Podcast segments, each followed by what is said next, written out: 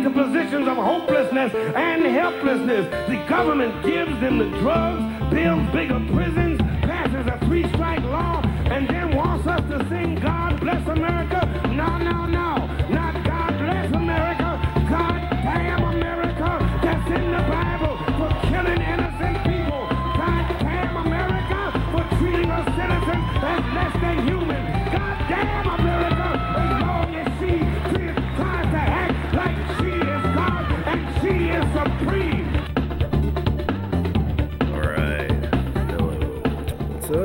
Podcast. Greetings, the damned. Hello. Um, hey, this is Jake. I am uh, pre-show hanging out with uh, one of the other acts tonight. Uh, sort of musician comedian hybrid uh, type, very Mishka-esque. I am to understand. Yeah. Nick Zaccaria, correct? Yep. Yeah, got it. All right, we just met, but uh, I can tell we're the Sweet. same type of denim crust punk. so, uh, Yeah. welcome. Um, yeah, so uh, that this this is, thing is kind of true of Mishka too. But when you say like musician comedy thing, there's a lot of bad. Yeah. God forbid I get mistaken for a guitar comic. Yeah, like that's the first thing everyone thinks, and they think, "Oh, good lord, no." Uh, Yeah.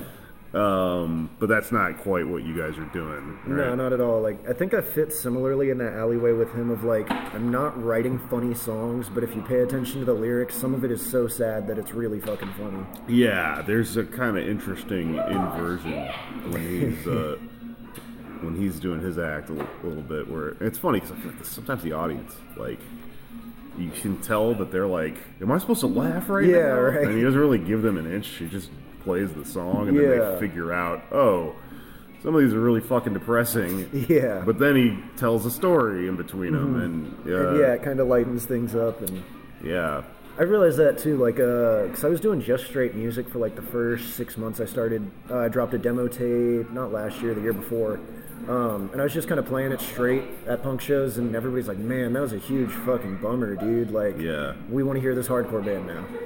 and I realized that I do way better if I like play with comedians and then have some okay-ish jokes in there. Like no one's expecting the guy with the guitar to be the funniest comic on the fucking lineup, so it kind of takes a little bit of the pressure off.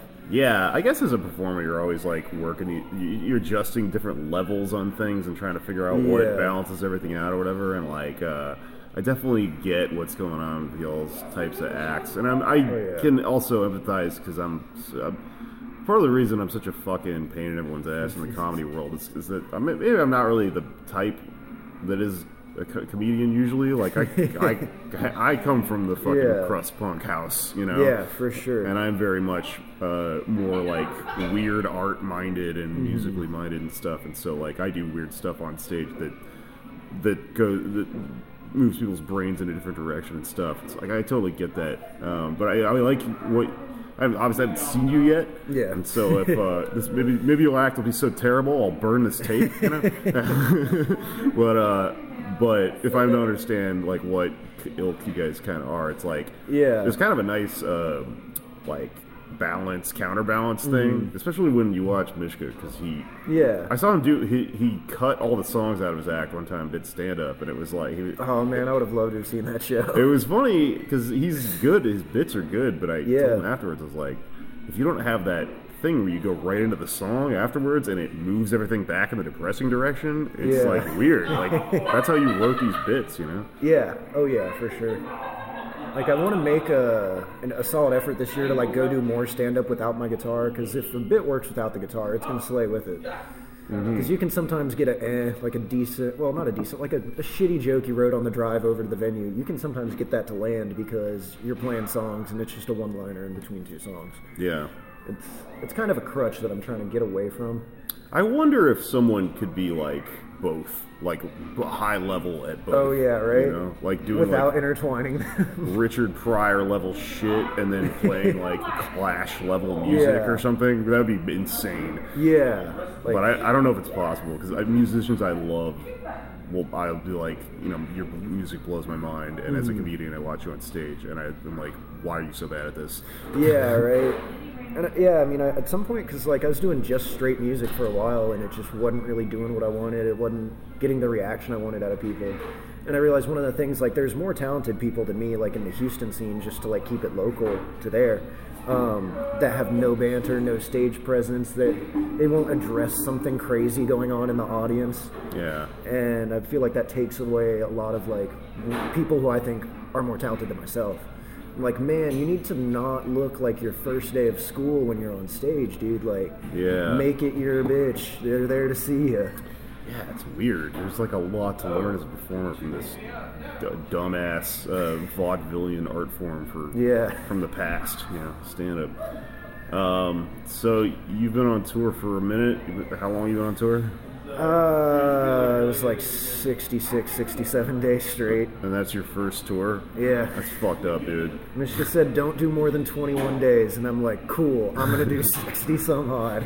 Yeah, that's Just fuck- out of spite, I guess, out of being fucking 21 and, and someone telling me good advice. yeah. It's like, let me steer in the complete opposite direction. That's completely insane. Uh, I am, am proud of you. Appreciate you're it. alive. um, sort of. barely. Alive. Yeah.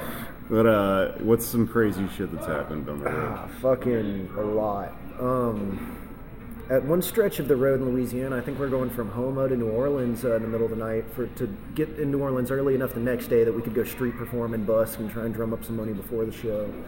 And fucking on some random stretch of I-10, we came across a car just on its fucking side and some lady standing next to it crying. Oh shit. And so I was like, yo, pull the fucking truck over, let's see what's up.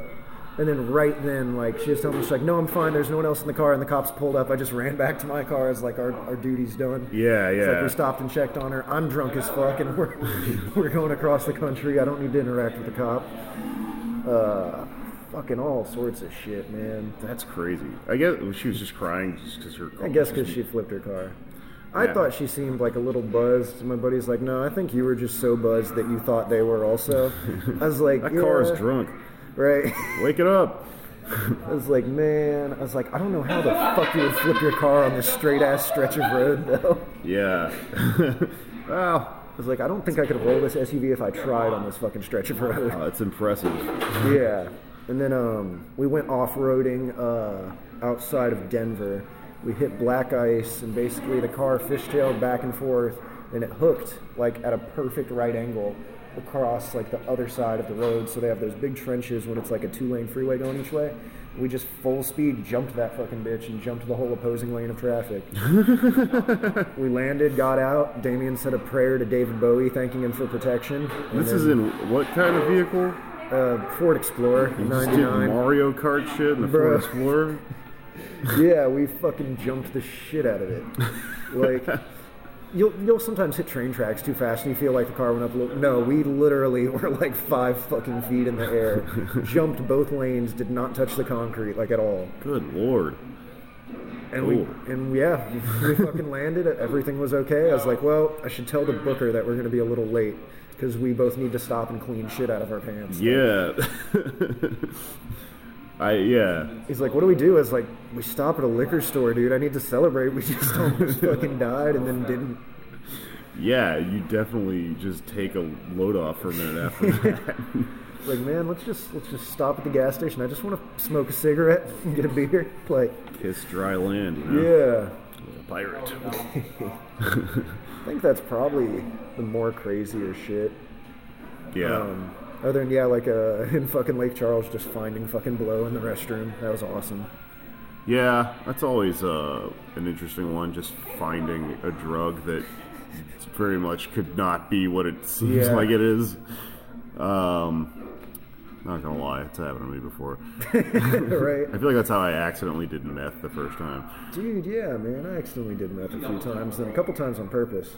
Yeah, It was way better on accident. I think you start by doing it on accident. Yeah. how it works. Not an uncommon story.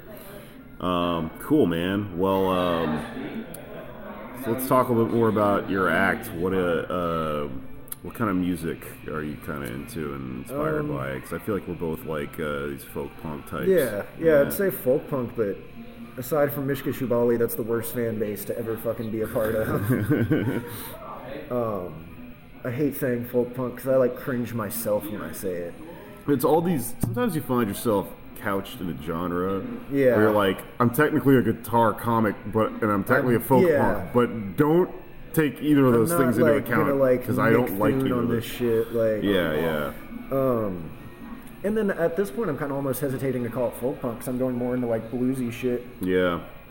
I guess too much time around Mishka or whatever, but They'll definitely rub off on you. I feel like this tour. It feels very uh, like a star is born to me. Like, every night, especially the various things that me and him are both writing. They're, it's so Oh, yeah. dramatic.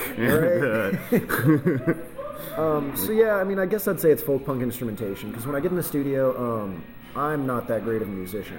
Uh, I can play guitar, I can play bass, I can fuck around with my harmonica a little bit, but then I bring in people that actually know what they're doing, like mandolin players. Uh, I met this awesome fucking harmonica player through AA, ironically enough, cool. because that ended up working out. It's so swell. Cheers. Yeah, cheers that. um, but then like the comedy, like I don't, I'm not doing what Mishka is. He's telling great stories that happen to be funny along the way, Yeah. and I'm kind of just writing straight material that makes fun of my songs, Gotcha. more or less. So it's less storytelling and more like. Here's a dumbass joke about why I got dumped, and here's the song I wrote about it afterwards. Like, Yeah, yeah, yeah. it's really uh um self-deprecating like it, it's like like here's a song about like uh hey what's up man Oh, hey. Breckenridge. I see you again. What up? I'm not, that's, Say hello to the podcast. oh, hi, oh shit. hi podcast. Hi pod. Damn America. I remember the name. Uh, we'll be done. We'll wrap this up here in a minute, and then we'll come party. Um, right. Put the show yeah i together. mean it's something i can't really describe uh because i try to not let up on going dark with material Yeah. like that's way too easy to do when you're gonna play a sad song after it so you gotta like I like heard someone cry laughing at the back of a room the other night, going, "Man, that's so fucking dark. Why'd you say that?" and just cry laughing, and I was like, "That's exactly what I want. Like that's the reaction I aim for." Yeah. That's what uh, me and Mishka's kind of shows like. That's why we we always get a book a really goofy comic to open. And Yeah, right. Mike Wiebe from the Riverboat Gamblers Oh, fucking love that dude. and he's hilarious. the other night he was on stage and he said uh, he was doing the you know dumb as hell material, and he goes, "Listen, I'm the Looney Tunes that goes on before Schindler's List." that's perfect. oh man, that guy! I love Mike. He fucking kills me. Oh hell yeah! I think I've seen him two, three times at this point. Every time it's been fucking stellar. He's like Iggy Pop in that he's real hardcore when he plays music, and then when he's talking, he's like, "Hey, how's Yeah. it going?" But when he he does stand up, so Yeah. that's him talking, and so he's Right. like, he's that side of Iggy when he's on Yeah. stage doing stand up. If either my music or my stand-up were better, I'd probably do them separately. Well, we all got to have a grift, yeah, right, and for most of us, it's the whole thing. right. it's hey, buy a fucking t-shirt, dude. Well, um, where can people see you and uh, you know come out, catch a live show, fucking see a house show, buy Um, a shirt, all the shit we're doing, you know? Uh, it's Nick Zaccaria on Facebook, uh, Twitter, or no, on Twitter and Instagram, I'm Nick Zaccaria69, all lowercase. Nice. One word. Uh, on Facebook, I'm just Nick Zachariah, N I C K Z A C C A R I A. Same thing on Bandcamp, iTunes, SoundCloud, Spotify, pretty much anywhere you can get music except Pandora because they suck. Right. Um, so yeah, fucking, I'm gonna be uh, in Houston probably till March or April at least. Drum up some more money, go back on the road. Cool. Yeah. We'll be at a Super Happy Funland on the 13th of February. yeah, come smell the human feces that lines the fucking walls of that amazing venue. We were talking about this off pod, but I've played it, and it's you have to. Dude, my favorite Yelp review is like, I'm only giving this three stars because there was shit on the seat I sat in. Otherwise, it's a cool place. And I'm like, yeah, that's about how that goes. oh, I thought it was gonna be the other way around. Uh, it was gonna be zero, but there was shit on the seat, So- so and I have three. very specific interests. A. Cool, cool, rad. All right, well, uh, yeah, follow Nick and check out his shit. Um, it's gonna be fucking rad, unless it's the worst thing I've ever seen in the podcast. It's is up in the air. but I think I could tell what uh, what type we are. We're, we're both the same type of dirtbag. Yeah. Like. so uh, yeah, cool, awesome. Buy a t-shirt, it keeps me uh, drinking beer. So they're 10 yeah. bucks. Uh, PayPal it to me, I'll mail it to you. Hell yeah. Add me on Facebook. Fuck. Cool. All right. Thanks, man.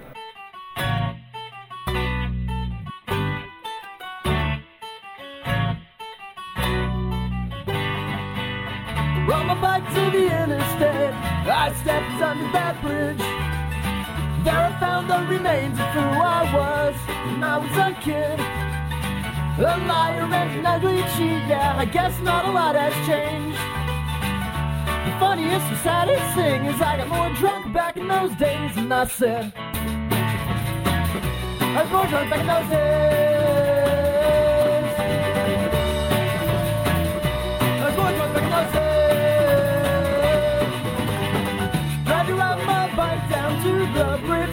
Time after that. Or at least I made an attempt, but I hopped on my bike and both my tires were flat. So I walked to the store where I five feet a score in an air pump. Someone stole my bike by the time that I walked back, cause life's just like that. Let's go right back in those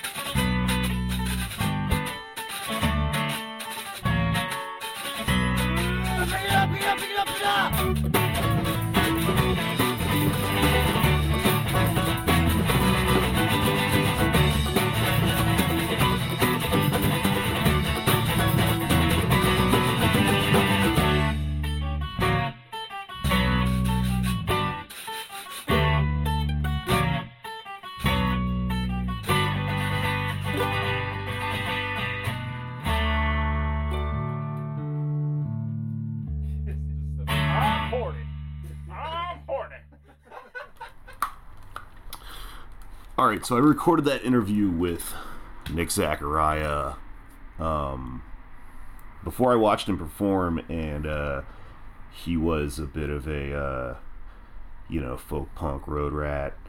Uh, you know, a guy going through some stuff, and uh, I'm gonna be honest with you, I didn't know quite what to expect, but he opened for me at that show in Pantego or DFW or wha- however the fuck that works that city that's inside of a city, that whole thing that's going on over there in the Fort Worth area.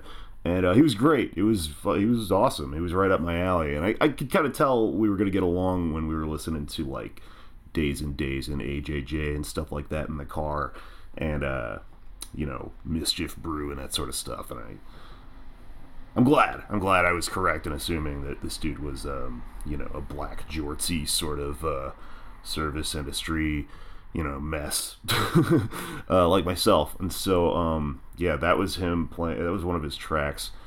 Uh, I hope you enjoyed it. I don't want to give away entirely his his sort of the comedy aspect of his set because he does a little bit of what, um, you know, Mishka does, rewrites the the jokes in between the set. But uh, definitely go see if you're in Texas. 'cause this guy's based out of Houston. Go see Nick Zaccaria. His closing bit is you know, really funny in like a musical way, um, without giving away, you know, the joke. I'll let you know the uh, the thing he does to close his set is he starts playing the song Wagon Wheel, which is you know beat to death at this point, and the entire you know mood in the room drops because nobody wants to hear Wagon Wheel. It's been played enough times on this planet, you know, and then it takes a turn. And I won't tell you what it is. You should go see Nick Zaccaria if you get a chance. Um, um, I recorded that a few days ago in like Dallas, and I am now getting back on the mic. What is it? Where am I? Phoenix. I that was crazy. I don't know what happened. Um, that tour has been very interesting. Some of these episodes are going to come out kind of cut up like um, Pulp Fiction style, and it may not make sense narratively, but you know it's the best way for it to come out to get all these people their exposure and everything. Um, thank you for coming out to the shows. I've had comedy comrades at every show. It's been great. Um, I got a T-shirt from North Texas DSA. It says uh, "Fully Automated Queer Luxury Space Communism," uh, which I proceeded to wear into the uh, when walking into the most dangerous redneck bar I've seen in quite some time in Amarillo, and uh, did battle with a bunch of drunks there. That was a lot of fun. Um, had a great show in Albuquerque in front of a bunch of people that looked like, yeah, I don't know how else to put it, old Trumpy cop supporters, um, but they loved it, except for one guy who was stone faced, staring at me the whole time. But um, great time. Uh, a really old lady was dying laughing at this poppers joke I have, and I guess you know, I'm an asshole for being surprised because you know, how do you think you get old? It's by fucking a lot, you know? it's weird that we think that about old people that they didn't party back in their day, you know? Um, but anyway, I'm kind of giving a tour update here because I wanted to mention something that should really be recorded and uh, sort of announced to the world. Is if, if you listen to the last tour update, uh, I did, and I had my friend Joe Stats come on to uh, kind of raise money for his dog surgery, and you know we got really drunk and told that story about his uncle, the legendary drunk Okie Roy. Well, there's a footnote in that story that you might remember where I talked about this this slam poet who opened for us, whose name was Tapestry, and who was kind of a mess and uh, was interesting and very enthusiastic. And um, you know, I hadn't thought about him in ten years until we told that story. Well, lo and behold, I walked into the damn venue in Albuquerque, and this guy came up to me and he said, "Hey, Jake." Do you remember me? And it was fucking Tapestry. it was the weirdest goddamn thing ever. And uh, I went, oh, yeah, I was just talking about you, oddly enough. And then it turns out he's, you know, kind of doing straight stand up now. And he opened the show and he's yelling about, you know, the Gulf War that he was in, that he got gassed in and shit, and making fun of all the gun nuts out in you know this part of town, and he was great. it was awesome, you know. I had a great time watching him, and he was actually a really sweet dude, man. And he told me all about what's going on in his life now. We hung out, and it was fucking awesome. So you can't, I never would imagine that happen. Uh, that would happen. That was you know wild. And then me and Mishka rolled on down to Tucson last night, and as we were talking, driving in the car, this car pulled up next to us and rolled down the window, and this guy yelled, "Are you Mishka Shubaly?" And he's like, "Yeah." And the guy goes, "I saw you here. I saw you play 15 years ago." And uh, then he pulled up his iPod and he showed us that he was listening to Mishka on his fucking iPod, and we're just like, how, you know, how are these coincidental things happening? You know, what is the universe trying to tell you? You know, so then we go play this show in Tucson last night at this brewery, and you know we've been traveling around under the stars trying to, uh, you know, trying to make sense of our lives and pull some meaning out of this big weird fucking country, you know, and um, and she's playing this song to close out the show. One of his last songs he plays in his set. Um, that's you know kind of a funny song about being old and having sex, I guess. And the the chorus is, "I'm a train wreck, you're a graveyard." And as he says, "I'm a train wreck," a fucking train goes by and honks and screeches and interrupts this goddamn song. Weirdest thing in the world. I don't know what the fuck is going on out here in the desert, but I'm into it. Anyways, um, thanks for listening. I've got another uh, artist that I want to talk to. Do uh, let me welcome to the show, Dave Dondero. Welcome. Oh, thanks. Nice to see you. Yeah. Um, thanks for joining us. Um, say hello to my listeners. They call themselves the Damned for some reason. Hello, damned. Um, from rainy from from rainy Phoenix. We we speak to you from rainy, flooded Phoenix, oh yeah, Arizona. yeah. I've been touring under a cloud. That's been uh, quite gloomy, and I guess on brand for my uh, the goth socialism that we've sort of invented in this podcast. Um, Dave, thank you for coming on the show. Uh, I'm really glad to have you because um, sometimes me and Mishka are, you know, driving around and um, because he's not, you know, we're friends as like artists or whatever, and we talk about music and comedy and stuff all day. And every once in a while, because he's not quite um, up like obsessed with politics in the way that I am, and as an extremely online, you know, horrible uh, millennial person, he'll just go, "Oh shit, low hanging fruit. You should talk to my friend Dave. This makes perfect sense." You know. Um, and he uh, he played me a little bit of your music. And I went, yeah, Michigan, of course. Like, why, why hadn't we thought of this before? Um, and so we listened to some of your stuff, and if I am to understand the way he explained it to me, um, it seems like you kind of um, have two uh, two styles of music that you've played, and you know, it seems like your earlier stuff was a little bit more personal, um, and then you've sort of uh, turned to to a more folky, like political direction. Um, does that sound about right, or am I getting that entirely wrong? Well, recently I've gone way political with the newer songs over the last three years. Yeah, Um, and you know, in the past I'd been more, you know, introspective of about my life or people experiences. yeah, But um, I didn't get too too political with most of my stuff through the first nine records. But you know, touched on it a little. But I can't help it this this go around. It's just been coming at me. I have to say something about it. Yeah, that's something I talk about on this show a bit, which is like the that. I mean, you say three years ago. That's like exactly when it changed for a lot of people, you know. And I think Yeah.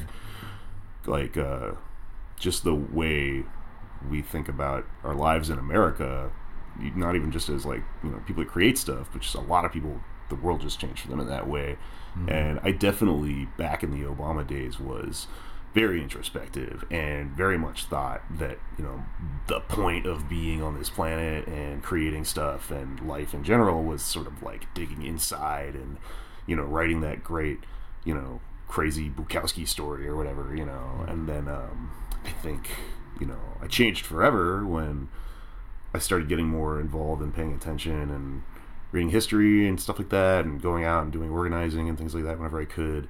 And um, you know, now I actually feel very fulfilled by the the extroversion thing, you know, and like to me, that's like where the context of political art exists. Um, and I don't know. I mean, but I go back and forth with it, and it's a thing that you know I talk to people that make stuff about all the time because you know sometimes I also still like to do straight you know straight introspective stuff, but um, yeah, that makes perfect sense. I mean, yeah, I'm I'm right there with you. I started this podcast, you know, the day after Charlottesville. Um, and we'll talk about that a little bit later, but um, tell me about your uh you, you were gonna play a song that's a little bit more comedic um, to understand like you have like you know music that's sort of commentary on Yeah, it's. I mean, this one is more like um, a sing along crowd song or um, a doo wop hit. yeah It's, it's a doo wop hit in 48 countries. Um, number one smash single song. yeah but um, just like this isn't a real guitar, and that's not even a microphone we're looking at. yeah yeah well um what's the name of this song It's called a presidential palace of pornography. i love it well let's hear it and then we'll uh we'll riff a bit All right.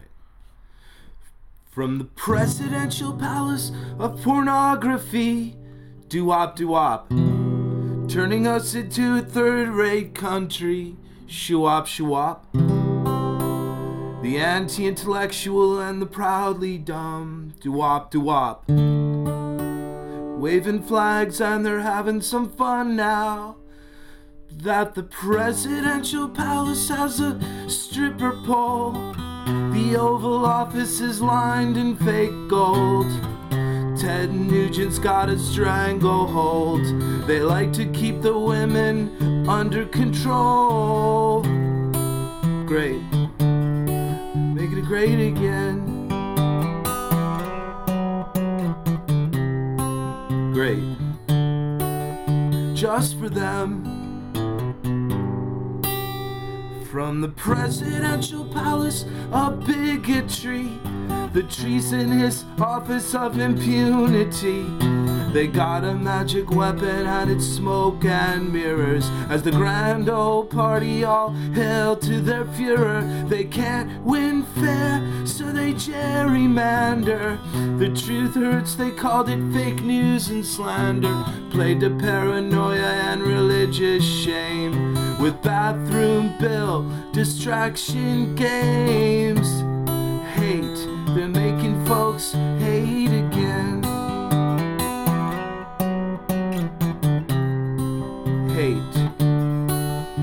all they're doing. From the presidential palace of indignity, they disassemble a democracy. Took the Constitution to the paper shredder. Blamed it on the intern while drafting up the letter. Reality TV, idiocracy. They pledge allegiance to the wealth and the money. Those poor rich folks need all the help they could get. Like billionaires are cashing welfare checks now. Great.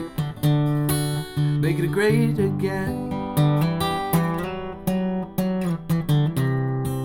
Great. Just for them. From the presidential palace of indignity. Wait, I fucked it up.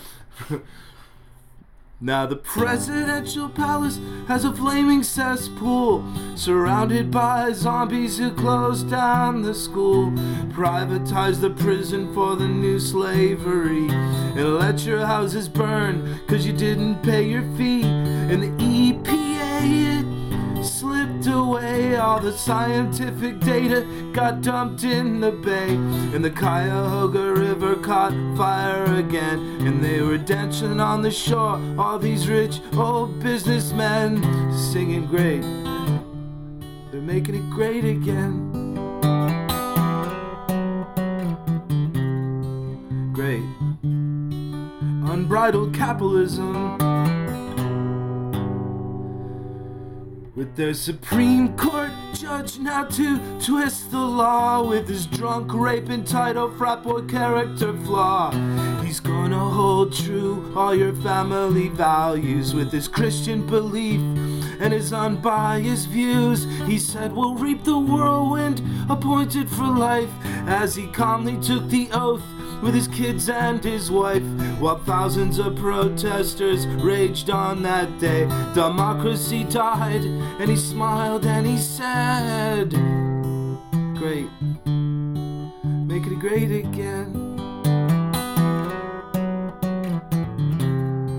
Great, we're gonna reap his whirlwind.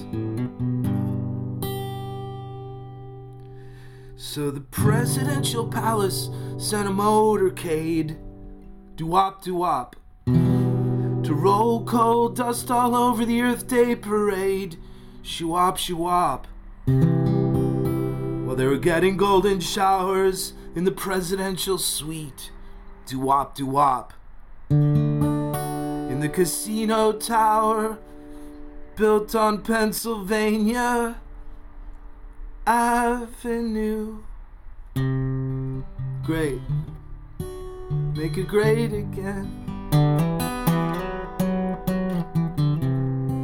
Great.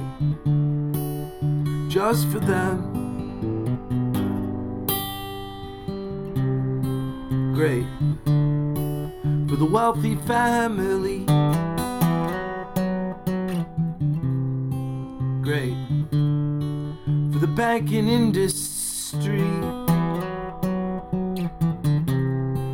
Great for the oil industry.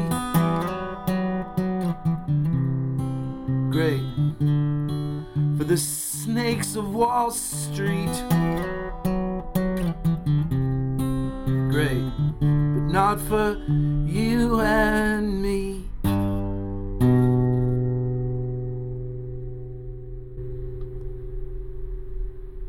Hell yeah, that was fucking great.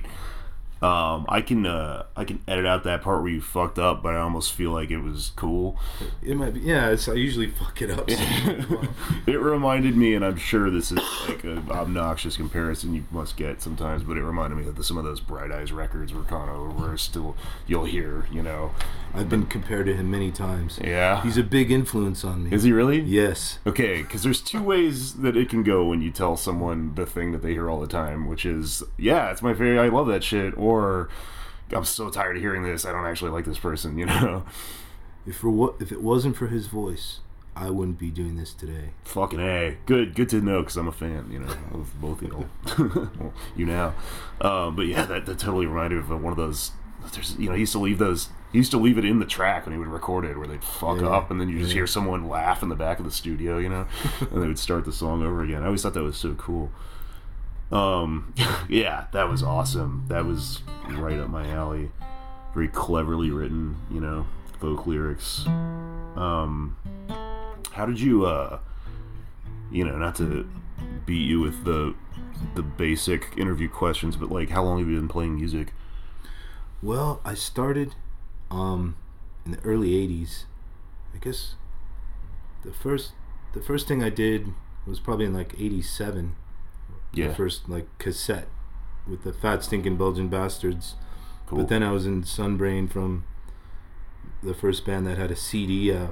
It was in 1991, yeah, 92, 93 time frame. yeah, Yeah. So a while, but the doing the solo stuff, I started solo in 98. I Mhm. guess I put out a record. I've been going that way ever since. cool. But um yeah, Have you been touring the whole time? Not the whole time.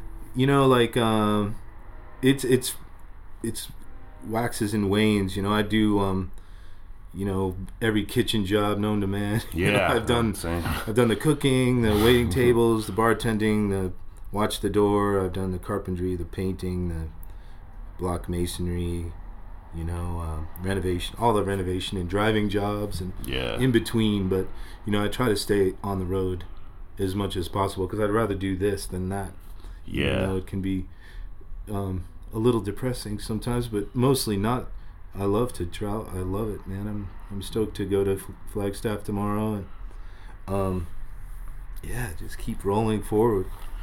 I dig it. Yeah, I love it. No I matter mean- how many times you see the country, it's it's always exciting, you know. Yeah, no, I, I'm like so happy to be out right now, um, and yeah, the you know the the service industry sort of part of it is it's funny because you know if you do stand up or music or something like that long enough, you, you the end of it is you open a restaurant because you know how to do every fucking thing in the restaurant at that point, you know. Yeah, yeah. uh, that'll probably be my end game at some point. But um, it's interesting if you've been working in music that long because you know the I imagine the economics of it have changed to you know to the nth degree. I mean, I, I've been doing stand up like twelve years, and within that, I've you know had ten different ideas of what success is in this world because it used to be, you know, for us it was like you get that you know that job on a TV show and then they you're set and then you know slowly things started paying less and less and less and you know you also you don't really sell albums as much anymore and stuff but um you know we found a way to sort of make this show float on patreon um and you have a patreon as well yes Yeah, that's been really um keeping me alive. Like, and uh, I have one too. Yeah, it's Dave.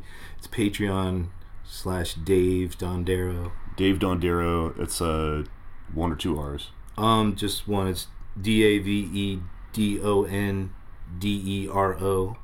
cool Just Patreon slash Dave Dondero. Um, I'll plug it in the show notes and everything, and uh, hopefully you'll get some some people from me. Cause uh, yeah, I mean, like, I Patreon's cool because it works, but I also I find it to be uh, the most ethical way of getting my stuff out there, just because it's like direct to the people and Yeah. not really a middleman and stuff. So definitely check out Dave's Patreon if you're uh, into this stuff, and you, you know, or come out and see a show and all that stuff. There's Uh, writing there too. I do a lot of writing releases there on my Patreon. Cool. But, uh, Um, and uh, I guess so. I, I wanted to ask you about this, and I wanted to to sort of twist your arm and get you to play this song because we listened to it in the van, and it was you know chilling, and uh, I thought, oh, I got I got to talk to this guy and pick his brain now. But um, you wrote a song about Heather Heyer, which is you know quite a topic to tackle. But I thought you did uh, you know tremendous job with uh, portraying the you know the weight of this event of her being killed by you know that neo-Nazi back in Charlottesville and the implications and the you know what we should do afterwards with this moment in history. And you know, one of the things I do in this podcast is I'm a comedian, so a lot of times we'll, you know, our job is to viciously, you know, tear apart the people that, um, that did the wrong thing after that news came out. You know, on uh, both sides of the aisle. To be quite frank, you know, there are uh, there's there's um you know this woman Joy-Ann Reid who has some TV show on you know whatever cable news and um, I remember because Heather Heyer was like a socialist and she was a you know she was like a wobbly I think she um she uh I'll cut that out if I got that wrong. She was involved in a major labor organization. And um when she and at that time there was this big sort of split in the uh you know still there's a big split between like the centrist democrats and like people that are kind of getting out and more involved and more into you know no just be an unapologetic socialist and you know um you know you don't have to be an incrementalist about this. Um a lot of these people and this woman Joy-Ann Reid um she's had the the um the advice to everyone is uh don't politicize this person's death you know that's what you say when you don't agree with someone's politics and they died. You still want to capitalize off of it. And so Joy Reid, I remember she tweeted out, she said, Heather Heyer's favorite color was purple. And I just thought, that is not the most important part of the story, you know? Um, that's cool. I'm glad to know that. But, um, you know, but her death certainly meant something. And I think, you know, no one can speak on behalf of the dead, but, you know, when you have friends that are heavily involved in politics, you know, technically, you, generally they, they don't go down, you know, yelling, uh, "Tell them my favorite color was purple," you know. and uh, so there's um, something rather brilliant that you did with uh, the lyrics in the song, where the the name Heather Heyer rhymes with uh, rhymes with magnifier, um, and I found it really chilling and really you know just on the nose is a perfect way of uh, sort of remembering her because um, you know the most important thing about what happened at Charlottesville is uh, you know that we that we magnify this and that it's not forgotten and we learn from it you know especially you know now that the news cycle is so crazy and things can be easily forgotten you know um, correct me if I'm getting any of this wrong you're not, and I firmly agree that her name should be remembered historically in in American history in the history books. In fact, they I I think they should build a monument of her and put that in place of the Confederate monument because I think her death represents a patriotic death. Her death represents what America is supposed to stand for is equality for all people. She was out there on the street um, protesting against bigotry, and she lost her life because of it. And people being complacent allow this form of bigotry to rise up again, and um, it takes people to get on the street and, you know, be willing to die for it. You know, yeah. W- willing to die for equality you know because this is what this country is about. Is equality for every person every every person. And you know it's it's one one one giant community. Yeah. I i sorry i'm babbling but no no please. I, I feel very strongly about that. I i think heather heyer is it's a a patriotic death standing up for what's right for equality you know Yeah, I uh, I agree. Um, my only kind of uh, caveat with with these sorts of things is that you know I think I would call her better than a patriot because I I mean the name of my show is Pod Damn America. It's a it's sort of a, a joke about how um, America isn't actually great and wasn't great, but it could be. You know. Um, i agree you know and the it's people the future is where it'll be about equality um, because often when we tell people you know um, you know they were a patriot well that gets misconstrued as you know they love america and they're a nationalist you know and that's what their opponents were were you know this is about america and often you know what people are fighting for isn't so much even just about the state we live in it's just about like human life you know and the sanctity of it but um you know but I, I mean, I agree. I, uh, you know, we're all working towards the same thing. that's the ultimate goal is equality of all people. Yeah. And I, and I, I realize what you're saying in the past is it's definitely not been that in America. It's it's it's been a a tedious evolution, you know? Yeah. And it's been a violent evolution and it's it's disgusting, you know, but it's we got to keep pushing forward Right. into this ultimate goal of complete equality. Yeah. I, the reason I like to think about it that way is because you know, "Make America Great Again" is is sort of rooted in this idea that Amer- that there was this the And- greatness is in the past, and I think it's actually in the future. You know, and the great like, and that is just, like I was singing before is complete sarcasm. right? Yeah, yeah, yeah, Right. Yeah. yeah, yeah, yeah. Right. You think that's great? Are you kidding me? Yeah, I really liked the this the sarcastic great in that song. um, yeah. Well, um, man, you want to lay it down? Yeah. Yeah. This this is a was a hard song to to put forth. You know. Yeah, yeah. It's um. If uh, if you, if you don't want to, I completely. I understand. will. I I just um. Yeah, I will. This is Heather Heyer, magnify her. Heather Heyer, magnifier. Exactly. Wait.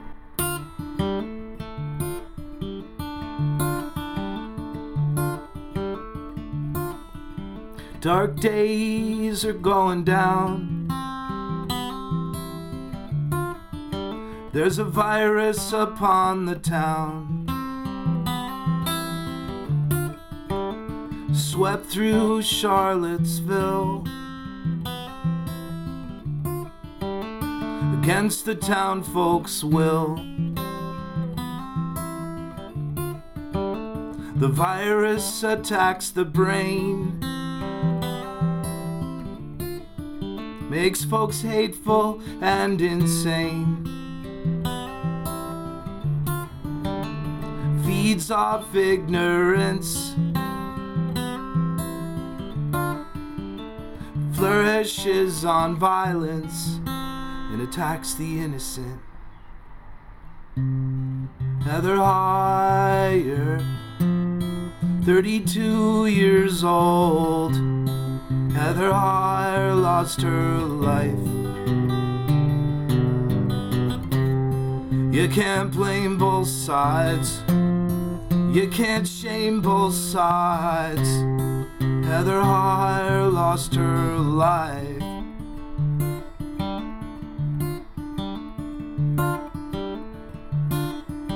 In the name of equality. protesting bigotry for the love of humanity.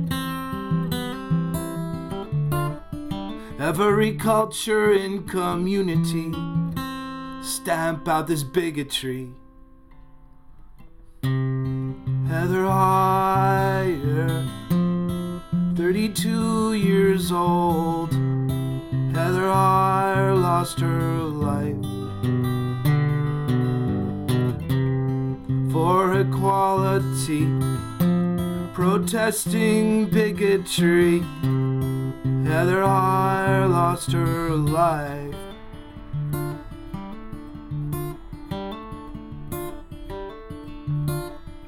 From the cops up the chain of command. to the highest office in the land. The virus ate their brains, made them hateful and insane. While the inclusive community built up strength and immunity and a statue to honor thee. And the plaque will read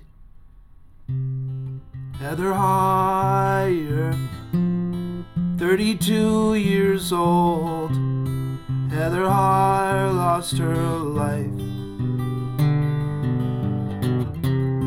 for equality, protesting bigotry. Heather Heyer lost her life. Heather Heyer, magnify her.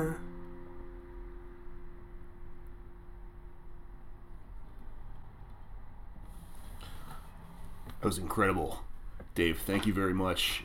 Uh, where can my listeners find you online and follow you? Um, at the Patreon, either that or which is Dave slash Dave Dondero, or at my website, which is davedondero.com, Cool. or at Bandcamp, which is David Dondero one at Bandcamp. Cool, cool. Well, uh, yeah, hit up uh, Dave and listen to his music. Um, that was fucking great. Thank you so much. Thank you. Yeah. Okay, so I just turned off the mics and then we started talking and then I just did this thing where I went, "Holy shit!" Sometimes this happens with podcasting where once you're once you're not on the mic anymore and you just start talking, something happens because you're relaxed and you go, "Oh, this is actually a really interesting story." Um, and so once I turned off this mic, you went, "Mischief Brew, do you know the guy from Mischief Brew?" And I went, "I don't actually know. I'm just a fan, and I didn't even know he had passed." But you guys were friends. I was good, good friends with Erik Petersen, yeah, and his wife Denise. He passed um, almost three summers ago now. Yeah. Um, so that's just an incredible like coincidence, I guess, because because of the stuff we've been talking about, and because we were just talking about Heather Heyer. Um, you know, I started this podcast right after Charlottesville, and the the first episode that we did that's way way back, and that you know before we got even like famous mildly on the internet. You know, it's, it's way way back in our archives, so a lot of people haven't heard it. So I'm going to tell the story again. But I was talking um, about this phrase "pie in the sky" because that's what uh, that's what a lot of people yell at you when they don't they want you to give up on what you're fighting for. Is oh that's a pie in the sky. You know you gotta you gotta relax and you know buy what we're selling and all this stuff. Yeah. And I was reading some Howard Zinn at the time, and I looked up uh, you know the etymology of this phrase "pie in the sky," and it comes from a Joe Hill song, and it's a really good song. And so I looked it up, and I was like, "Oh, I'll play it as the outro of this this podcast that we're making." And sure enough, there's a fucking sick Mischief Brew cover of this Joe Hill song, "Preacher and the Slave," um, and it's it's this great song, you know, where uh, Joe Hill, when he was traveling around, he would uh, he would do like carny stuff, where he would he would roll into town and he'd go, "Help! I've been robbed! I've been robbed!" And then like people would run out into the street and he'd go, "I've been robbed by capitalism," you know, and then he'd step up and play a song or whatever. And the song is uh, it's about uh, it's about um, you know, because like long-haired preachers come out every night, they tell you what's wrong and what's right, yada yada yada. It's this folk song, um, and it's about how they tell you, um, you know, especially the the preachers in this this folk song tell you you know, you can't eat today because you'll have pie in the sky when you die, right? So it's get back to work, don't worry about it. This is the trick that they tell you, you know. You'll be happy when you die, you know, and uh, you know, not now, and you shouldn't fight, you know, for this now. But uh, yeah, but Mischief Brew has a, like, a fucking awesome cover of it, and we played it as the outro. So I just thought it was an incredible coincidence. All these coincidences are happening to me out here. It's all aligning. Yeah. Crazy. I don't know.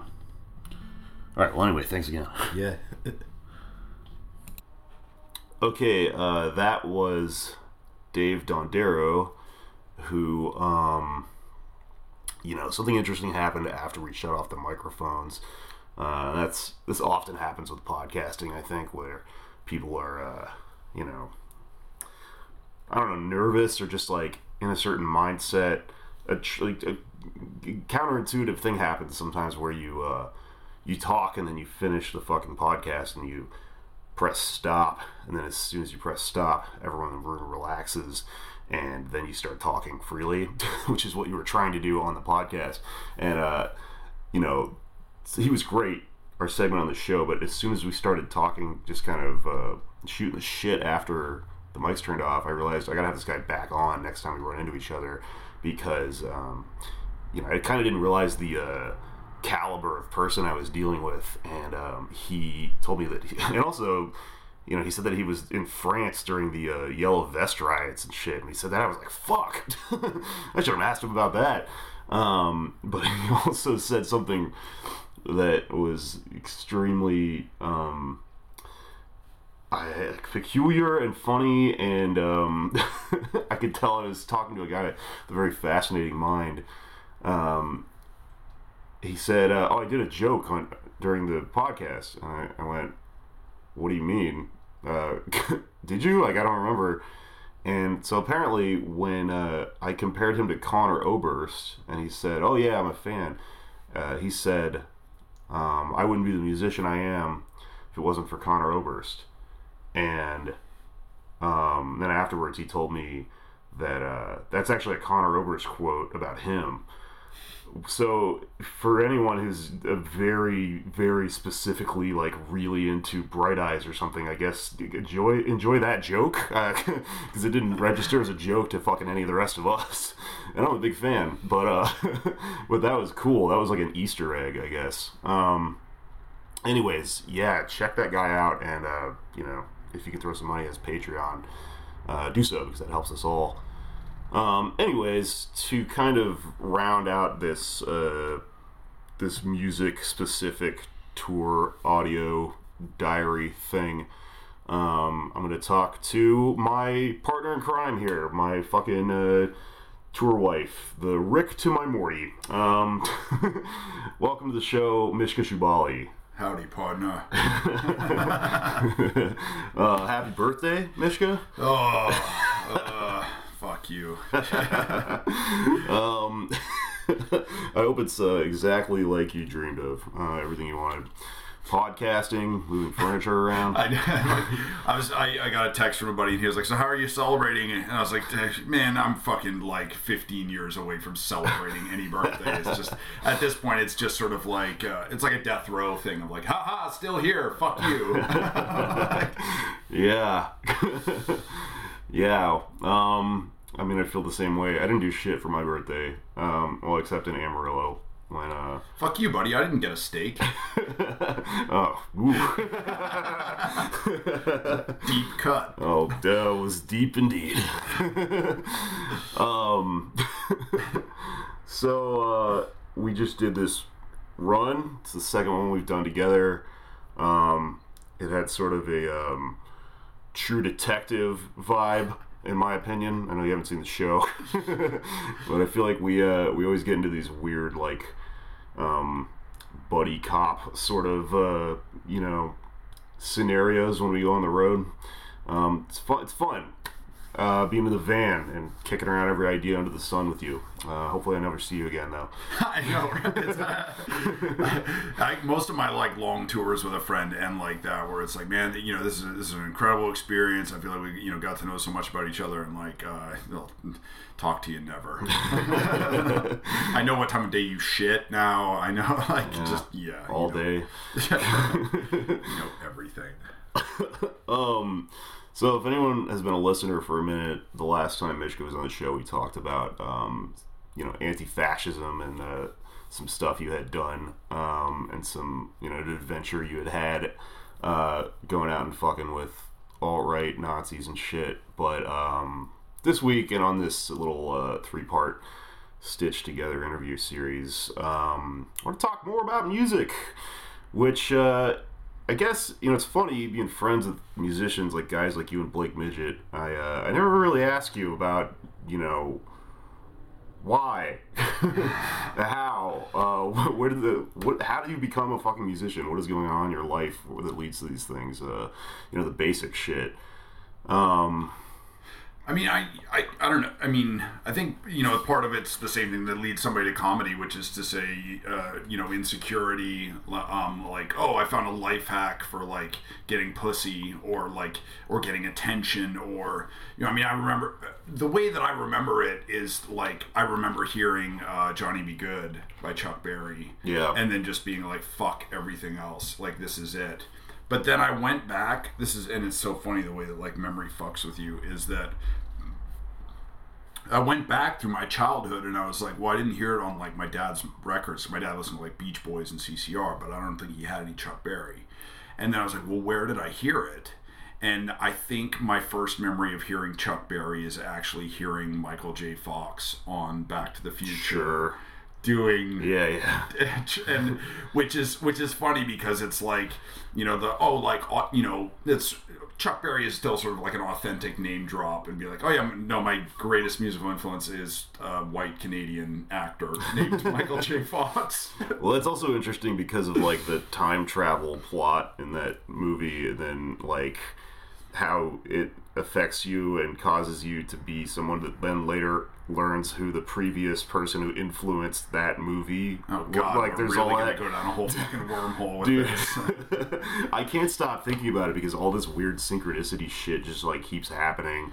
yeah Like I mentioned the train the other night on the fucking uh that, on that was eerie That Yeah. was just- um I don't know. A lot of stuff in this tour has been like extremely on the nose, but it's weird. I I think I enjoy touring so much because like you know as a comedian and then you know as writers and then as you you're as a you being a musician like you know we're kind of like uh living through a lot of stuff right now whereas when you're stationary you take it all and you sort of uh, you dust it all off and you compartmentalize it and then you, you kind of live you know a little bit separated uh, you're a degree separated from like you know all this uh, all these lines that you wrote you know and uh, all these clever things but like um, as we're sort of working through a lot of uh, just the, the process of traveling and the process of working on all this shit it kind of feels like you're in a sitcom or like a aaron sorkin thing where when you watch it you're like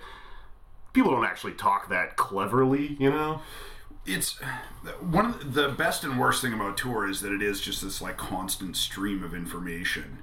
And your and I, I mean i feel like i'm still processing shit that happened to me in like 2003 because it's um you know the, uh, Sam Tallent opens his book with this great quote which i think is from uh, fucking mortal kombat or street fighter or something like that you know which that's is fucking rules. of like um, you know this is the greatest day of your life the day that i came into your life um, but for me it was just a tuesday Yeah. you know which is to say that like when you're on the road it you know it's like we we go through a fucking 90 minute um, you know sort of like teen hijinks movie worth of uh, uh, slapstick and pratfalls and heartbreak um, and that's just fucking Monday on the road, and then and there's no time to process it or unpack it because you have to find a place to crash, and then you wake up the next morning and it fucking starts again, and there's all the like, is the van gonna make it? Did it get broken into? What's the deal with this show tonight? Where are we staying? Um, just you know, to say nothing of like all the dramas in your home life that keep unfolding, even while you're fucking on the road, regardless of what's you know happening for you.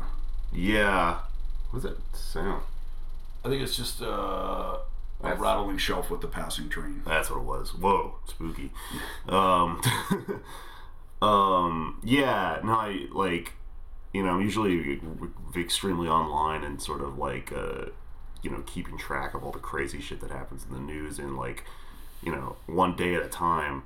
Uh, and that's often what this show's about or whatever. But like having been on tour for two weeks or a month or whatever, actually I've been out for a fucking month right now Yeah. um, like I, I would check every once in a while, and it was like trying to take a snapshot of a fucking train as it's screeching by or something. I was like, wait, he said what? And then fucking who said what about the Jews? Like it was like we were, uh, you know, moving at an entirely different rate from like the rest of reality. You know? it's it's interesting because it does. Um, I mean, it it gives it both gives you perspective into people who are like sort of like living the real lives. You know, not. Um, not the people who are like, oh, I'm checking in at the fucking, you know, uh, Standing Rock or whatever, but the people who are actually there, Yeah. like actually doing shit, and that their lives are is not just consuming the news cycle, but like solving real problems in real time. Yeah. Um, but I don't know. In some ways, though, like I also you have to do it, and I got I got so much fucking work done on this tour, like material wise, and it's making me realize that like I get I I build material by doing this, and like not really by being stationary, which uh, you know I don't know. Everyone has their own process or whatever, but. Um, I think I've always known that because when I moved to New York, the first thing I did is I put this fucking mirror on my wall, and in Sharpie it says "tour all the time" on it, and it was supposed to be this fucking the secret thing where I woke up and went, "You, I, people like you, and you're loved, and also you need to tour all the time. You know, feel like you're on tour even when you're not." And- Does it say that on your mirror? Like people like you crossed out, like you are loved crossed out, and then just tour all the time. basically. Um, but I was trying to remind myself to like uh, be in this mode even when I was getting up and going to a job every day. And uh, I don't know if it really is possible. Like I, you know, tried to, but um, the uh, the creative process or whatever the fuck happens to your head like only works when you're you're like this, I guess.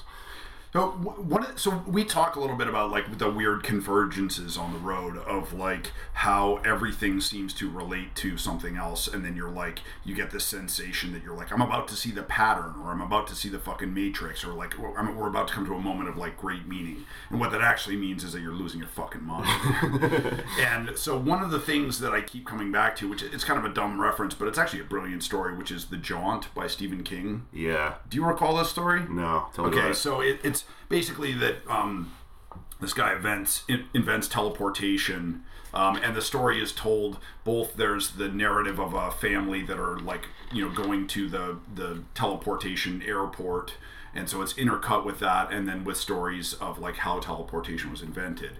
And basically, the guy who invents teleportation, he's putting rats through, and when he puts them through and they're conscious, they go insane and like pull their eyes out or whatever. Yeah. And but when he puts them through and they've been sedated, they go through fine. And so then there's this like nine year old kid who's going through the teleportation, and um, he's like, I want to see what it's like. I'm curious. I want to know the information. So when they give him the gas mask to put him out for the teleportation, he like, you know, um, doesn't breathe in and just pretends that he's knocked out. So then he goes through, and then when he comes out at the end, he's like, "I saw it all, Dad." You know, he's got the, you know, that sort of like the cliche things of like, you know, his eyes are white and his hair is white, and he's like, "Longer, longer than you thought, Dad. Longer than you thought." You know, and I like, I, I saw it all. I saw everything, and you get that from fucking touring, dude. That weird, like, um, you know, uh, I mean, we could just talk this entire podcast about Don Darrow because he's such a fascinating character and like such a great guy and such a great artist. But you can tell, looking at him too, he has that thousand mile Oh, stare. yeah. and you can tell that he's fucking seen too much and like hasn't had time to process it. And that there's there's like sort of, no, you know, the at once when you're on the road, the the sky becomes the ceiling in your living room and it feels protective and also you never feel safe and you um you always feel exposed and like just you know I, you know i did five months without a break last year. And by the end of it i was just a raw nerve and just like crying in gas stations and fucking falling apart. And it took like four days for me to come back. I feel so weird because like I maybe I just haven't been out long enough, but I feel like I've been like like I feel much better, you know? Well, that's just a measure of how profoundly damaged you are as a human being. That tour to you is like a nice warm shower. It's like a hug from your mom. I feel like the, I'm the guy in that story, the Stephen King story. I would be the some weird fucked up person that gets addicted to going through the, the fucking teleportation machine, you know? Well, that's the other thing is that when you come back from tour, you're like, that was a fucking nightmare. I'm never gonna go out again until three days later, and then you're like, where are we going? Yeah. yeah, it's like getting a tattoo or something. It's, it's such a rush that you, you know, you get hooked on the buzz, the endorphins or whatever. Um, I don't know. How do we put a fucking uh, a, a period on the end of this thing? Um, what did you get out of this? Um, I need to get rid of the van. the van, it's a piece of shit. It's just, um, I mean, it really is. I mean, so it's not just that we're like, I mean, sometimes we were just sort of riding in silence, and occasionally we're like listening to music, but most of the time we were like, workshopping bits or jokes or our material at the fucking top of our lungs, like screaming at each other in a wind tunnel of like, "Am I over tagging that?" Like, yeah, yeah. That van is so funny because you roll the windows up and you're used to in a vehicle kind of having this weird like sensation when a window reaches the top, where it's like there's a little air seal, and everything gets quieter, and that just doesn't happen, and it's so like jarring and feels odd to just be like, oh. Nope, I'm just outside. I'm not Yeah. actually in a room. I'm just in four walls, you know? yeah, For anyone uh, listening who's maybe aware of uh, the Stanhope world or whatever, um, James Inman, who I uh, talked about at one point on this podcast, is this guy who um, was in this group full of comedians that uh, were like booked by Doug Stanhope to do a tour called the Unbookables or whatever. Um, anyway, then me and him got into some w- big weird internet fight. Well, I, I was thinking about that in the tour in the in the van because the van that we toured in is the, the Unbookables van. It's from the Unbookables tour, and it's got a fucking thing on the back. It says it's the Unbookables tour, and so I had this weird thing where I was like, well, I got this huge fight with James Inman where he, you know, had a meltdown on me or whatever, and now I'm like in his old house, kind of, and there's this like ghost of him in the back that I felt. I don't, I don't know why we weren't tagging him in every single post, like hashtagging like the unbookables. It's not too late. We'll get a picture of you like at the back of the van announcing unbookables three. You know, super unbookable. it's also so funny because he like when when me and him got into that thing, he was flexing on me real hard as a comedian or whatever, and was like, you know, I could do fucking time, I could do sets around you in circles and all this shit, and it's like. You know, for us both to have been touring in the Unbookables van, I think that means that neither of us are a comedian. it's like the like all the the you know reels you see on YouTube of like the two high school kids punching each other at the same time, both knocking each other out and just falling down. yeah. Oh man. the um no i mean i uh the i feel like amarillo was a good sort of capstone where uh I feel like we were each on separate quests here, and something definitely happened to you in Amarillo where Yeah. you took a turn, man. the um so it to recap amarillo like we had been I, i'd been through there like six months ago and i lost a ton of i just left a fucking whole load of laundry in the dryer which that's like as valuable as gold when you're on the road and we went back came back through and then the my fucking laundry six months later my laundry was there clean and folded waiting for me. Um, and I was just this fucking weird road miracle. And then uh, I'd had a like I, I went into the doctor for uh, uh, for a ch- like a full checkup when I was in New York. And I got my my lab work back 20 minutes later. And I was like um, this oh it, like fucking everything was good. Everything was great. And um, so I was like you know Jake I can't drink so you're gonna get drunk tonight uh, to celebrate um, I, I feel like I don't know if you, if you said something uh, non-committal or snide of like, well, you- or of like, uh, God forbid, or uh, or if it was something of like, well, you can't force me to get drunk. Yeah. Um, and then I just had the, and I don't like think on stage. I just fucking say my stuff. I'm not a fucking riffing guy. I don't like. Yeah. Um, but then I just had the idea of I was like, uh, ladies and gentlemen, uh, you know, please help me celebrate tonight uh, Jake Flores' birthday. Uh, uh, he loves tequila. I have no idea if you like tequila. I just assumed I hate tequila. I assumed you hated it too. And I was like, what's the worst thing I can think of? He really loves Jaeger bombs. Yeah. Uh, I actually do kind of like Jaeger bombs, but I know they're Oh. bad for me. Uh, I um, do like tequila. Uh, there are j- drinks that I hate, and I'm not going to tell you what they are now. for the next tour. and then uh, just what's you're such a, a practiced drunk, uh, which that's a weird compliment. Uh, that it's impossible to, to really see like uh, you know a huge change in your demeanor. Um, which I don't know if that means you hold your alcohol well or you're just wet brained. But uh, but at one point I saw you get uh, it's like your walk got a little squiggly. Yeah. And uh, and also you seemed happy for, for a brief moment. That's how you know when to cut me off. I'm smiling. Jake appears to be having a good time.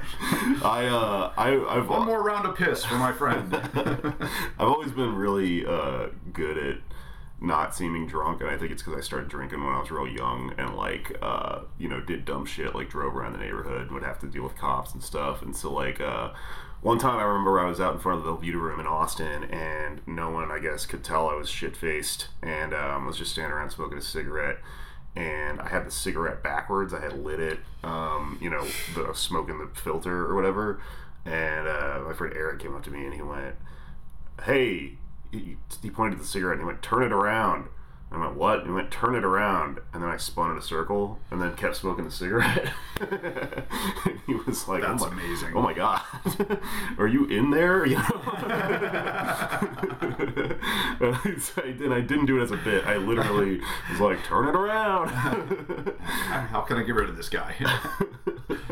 Yeah. Well, I feel like the show before that, you were kind of, uh, you know, unhappy with some things, and then after that, um, if I was going to be, uh, if I was doing a tarot reading about our tour, like we had talked about at one point, that that uh, would remind me of the trope of the Wheel of Fortune, uh, which is, um, it's a wheel, you know, and it's got fucking things on all four corners of the card, and the understanding you're supposed to get from it is that it's life is a constant. Even though in, in the moment you feel a certain way, it's like things go back up, and then sometimes the fucking the opposite night will happen, and you know things feel terrible and they come back down or whatever.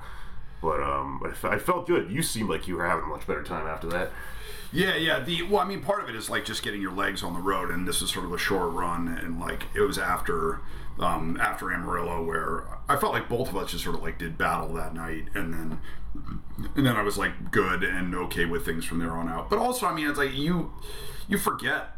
I mean, we we imagine there's all these things that we imagine to be static or binary of like forgiveness you know that you forgive someone and then it's over you know? It's like i i have to forgive my dad basically every day i'm awake it's just to remind myself you know no Yeah. he's forgiven he's forgiven you know?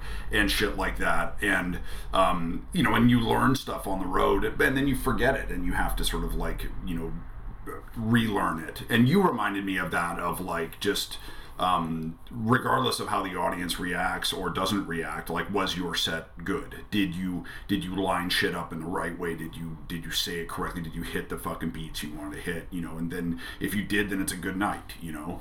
And um, and then also I, I, I gotta find the source of this quote but uh, don't play to the empty seats you know? Like when you're at a show there's gonna be people there's gonna be um, there's going to be empty seats. You're not playing to those people. Get that out of your fucking head. Play to the people who are there. You know. Yeah, one thing I noticed about watching Marc Maron one time live, which he's, you know, comedy's father at this point, and he's our idiot, you know, boomer dad, and he's a punchline, he's easy to make fun of, but, I mean, he didn't get that way on accident. He's very good at stand up when he Yep. chooses to be. And uh, I just remember being in the audience one time and noticing that he makes direct eye contact with people, and I was like, that's insane, and it totally works.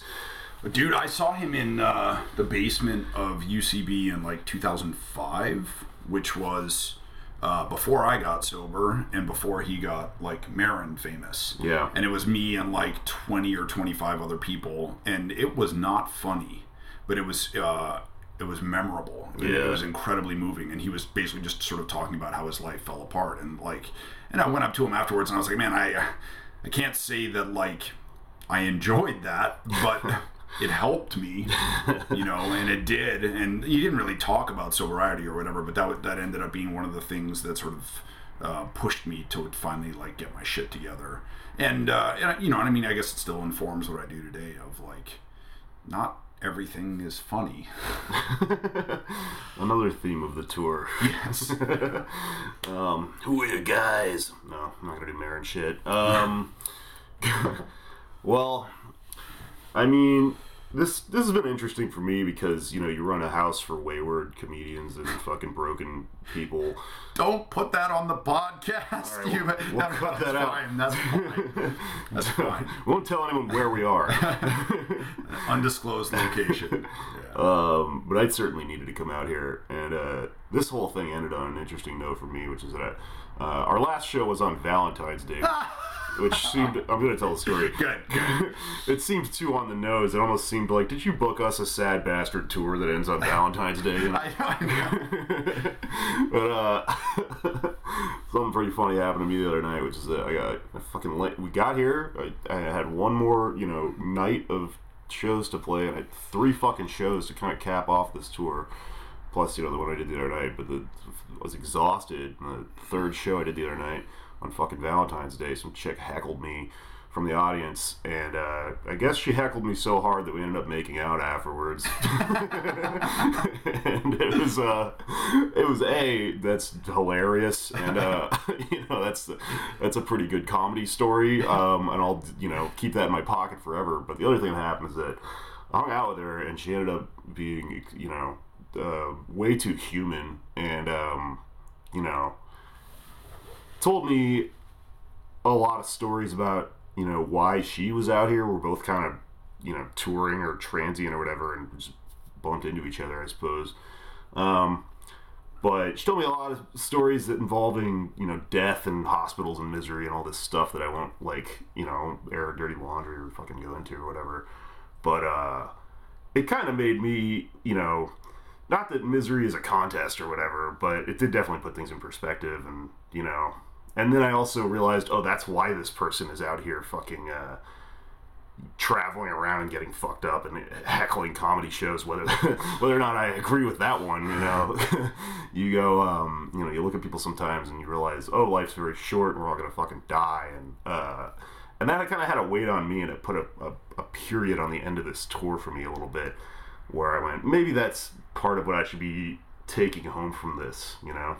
Um, I feel a little bit uh, less like certain things are extremely important that I maybe thought were before. Um, and this feels weird to be saying as someone who's getting older, I guess, because you're supposed to then you know settle down and become more normal. But I guess maybe there's a fork in the road at some point where I'm like, nope. It's gonna get weirder, I guess. You know? Yeah. I have to pick one or the other. Um, but yeah, that shit was fucking crazy. The um, I, I love the like Doogie, Doogie Howser ending to the of the like. I really learned a lot from that heckler. The, like, I did, man. The, uh, those are the, the people. That, those are the people that I learned shit from. Are like the the people I fight with. You know, the Yeah. people I do battle with. the um uh it's my birthday today. I'm turning 42 years old. I'm fucking depressed as hell. Part of it I think is just like chemical depression of like the end of tour. But then there's also the just the very real thing of like I'm the youngest now that I will ever be. The last thing I feel before I go to sleep is pain. The first thing I feel when I wake up in the morning is pain. I fucking like cl- you know dive for the bottle of Advil in the morning the way I used to fucking dive for a Coors Light. You know, and it's like, oh, it's all downhill from here. You know, it's like, what's the like? If are, are you fucking kidding me? Um, but um, you know, I mean, that's like that was one of the things about uh, you know quitting drinking is I was just like, uh, I just got to find a way to live. You know, Yeah. and um, I mean, hopefully that's like some of the shit that you got out of this tour of like we got to move forward. You Yeah. know, and like just finding a way to fucking stumble forward. Yeah. Well, this has been True Detective. The season that That was uplifting as shit. The um, Time's a flat circle, baby. Tour is a flat circle. um, do you want me to play a song? Hell yeah. All right, um, Absolutely. Let me grab a guitar and I'll tune it up. Yeah. We'll put a cap on this thing by playing a song.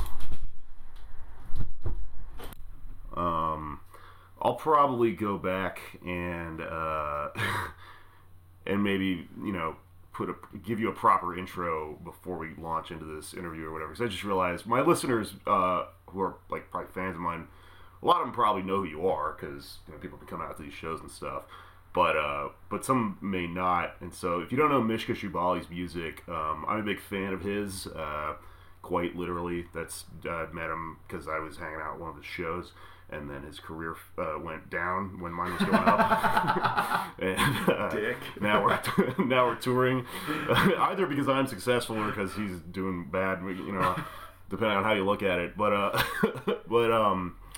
Mishka, you play um, music that uh, is, you know, loved by uh, the depressed, the drunk, and um, the sad, and it's very lyrically brilliant. And uh, I'm a I'm very into it. And also, um, if you like Mishka's music, he's a phenomenal writer, and you should read his books and everything, uh, Amazon Kindle singles, etc. Um, but yeah, so I guess in order to uh, to put a cap on this, you're gonna play us a couple songs. Yeah. Uh, this song is called "This Road Has Tolls." It's a line that uh, Glenn Wool stole from Google Maps, and I'm stealing it back.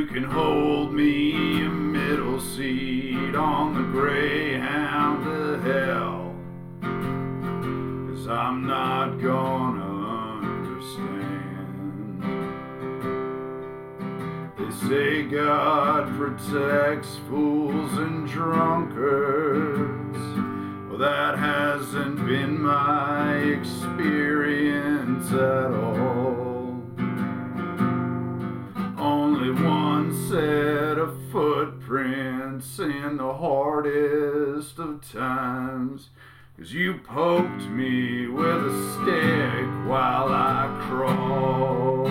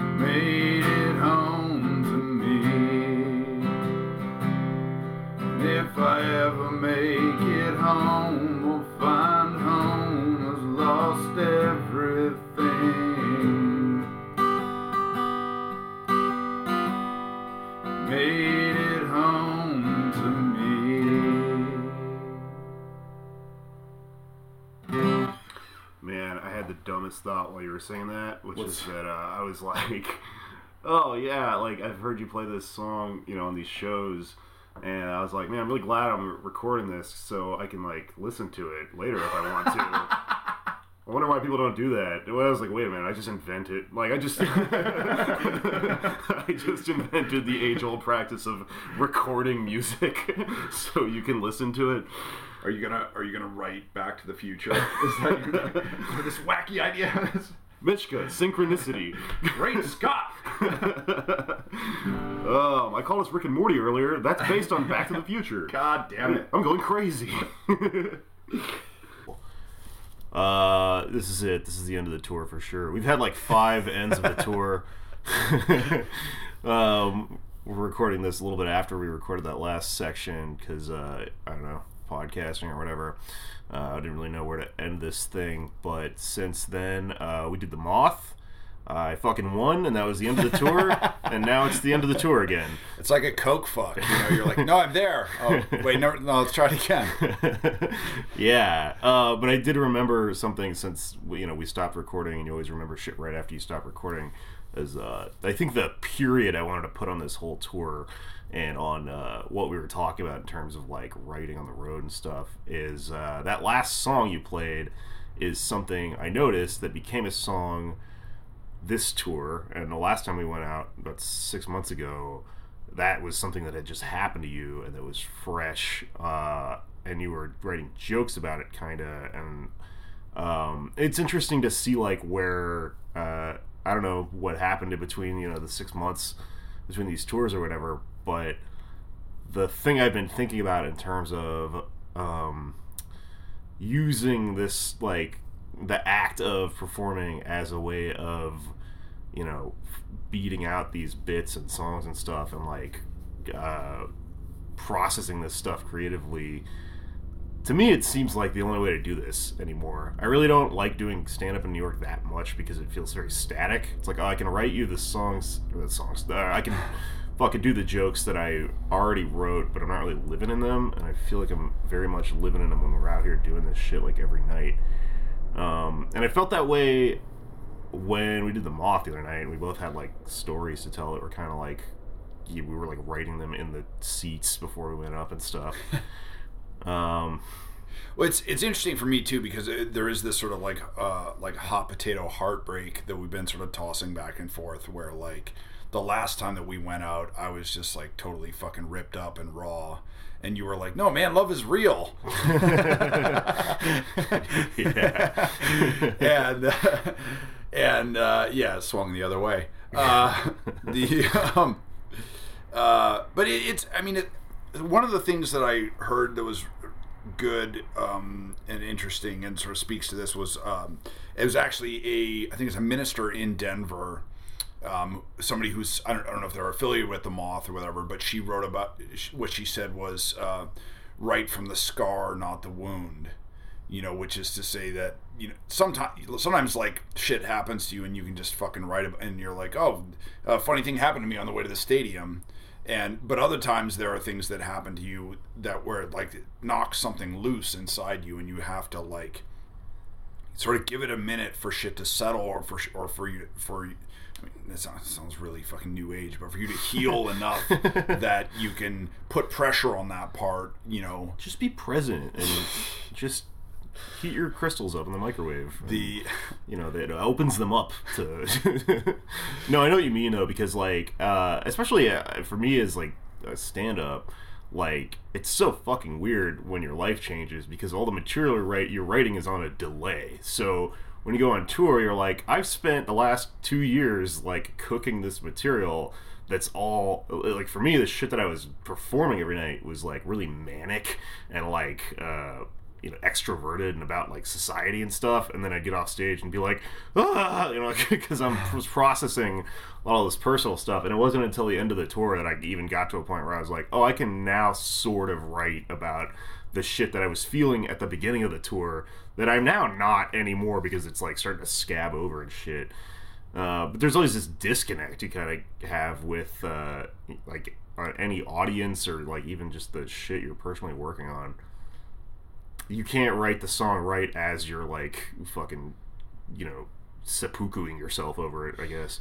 It's, I mean, it's weird because the uh, I think of that set that uh, Tig Notaro did, where she had like just gotten the cancer diagnosis or something. Yeah. And and there is a thing that happens where it's sort of like your life experience crystallizes enough that then it, it becomes material, and we are sort of like farming our own grief or our own embarrassment or humiliation or whatever into um, like, all right, I'm gonna put this to a three four time signature with a jaunty hook, you know, and like this will make the kids buy T-shirts or this will make somebody feel something or Yeah, get the kids to bop. Yes.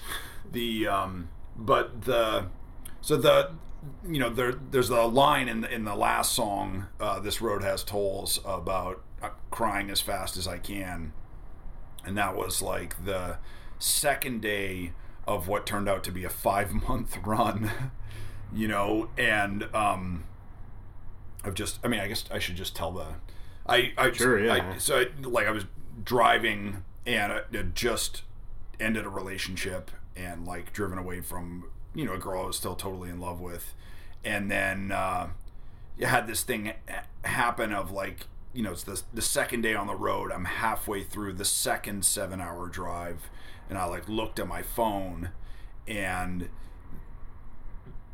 saw a picture of the woman who was now my ex, who had up until that point been my girlfriend, you know, saw a picture of her on Instagram, and she just looked like so beautiful and so happy without me, and and all and both so present and so like immediately like I could have fucking just turned around and gone back to her, but also is the kind of thing where it's like a death, where it's like oh they're lost forever, like people who were fucking alive yesterday are dead today, and um and I just started crying as hard as I've ever fucking cried.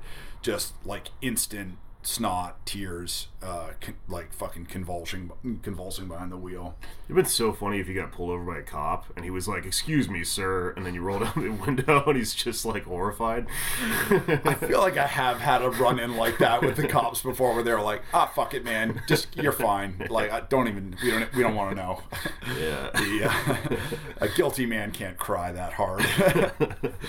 the uh, and and so when I was crying that hard, I fucking I just like took my foot off the ex- accelerator for a split second and slowed down a bit, and somebody honked at me, and without even thinking about it, I just said, "Fuck you! I'm crying as fast as I can," and. uh in that moment it was not funny at all it was just like just a raw nerve but then but then i was trying to do my like prepared material that night on stage Yeah. and i was, was falling apart and i was like fuck it you guys like this is this is just going to be a weird show and I, it, here's why this is going to be a weird show and i told them exactly what had happened and without even thinking that people would respond to it one way or another but just that i it's like vomiting i was just like i fucking I just have to get it out and everybody laughed. And then they all fucking paid attention and zeroed in. And then that you know the like crying as fast as i can thing that just became the sort of theme that came up again and again um, in that tour. Um, and then now it's in a song and it feels weird because it's it's sort of it's like you know writing an inside joke about like shitting your pants or something into a song and then every people will hear it and laugh and or sing along and the whole time you're like uh, that was a moment of profound discomfort and Yeah. It went from being sad to a joke and then back to being sad in a song somehow a bunch of times yeah in a way that might have been lost on the I guess if an e- external listener was trying to track, well, what does this mean? But I mean, I saw the whole thing, so it makes perfect sense. Well, it's it, you know, it's like watching somebody just sort of like uh, flipping a knife and catching it in, in the bar, and like sometimes they catch the handle, and sometimes you catch the blade. Yeah. and um, but what's weird for me is that then when we did the moth the other night, now, like, you know, I talked to Maddie and she was like, "I forgive you," and now we have a good sort of weird post relationship relationship, and uh,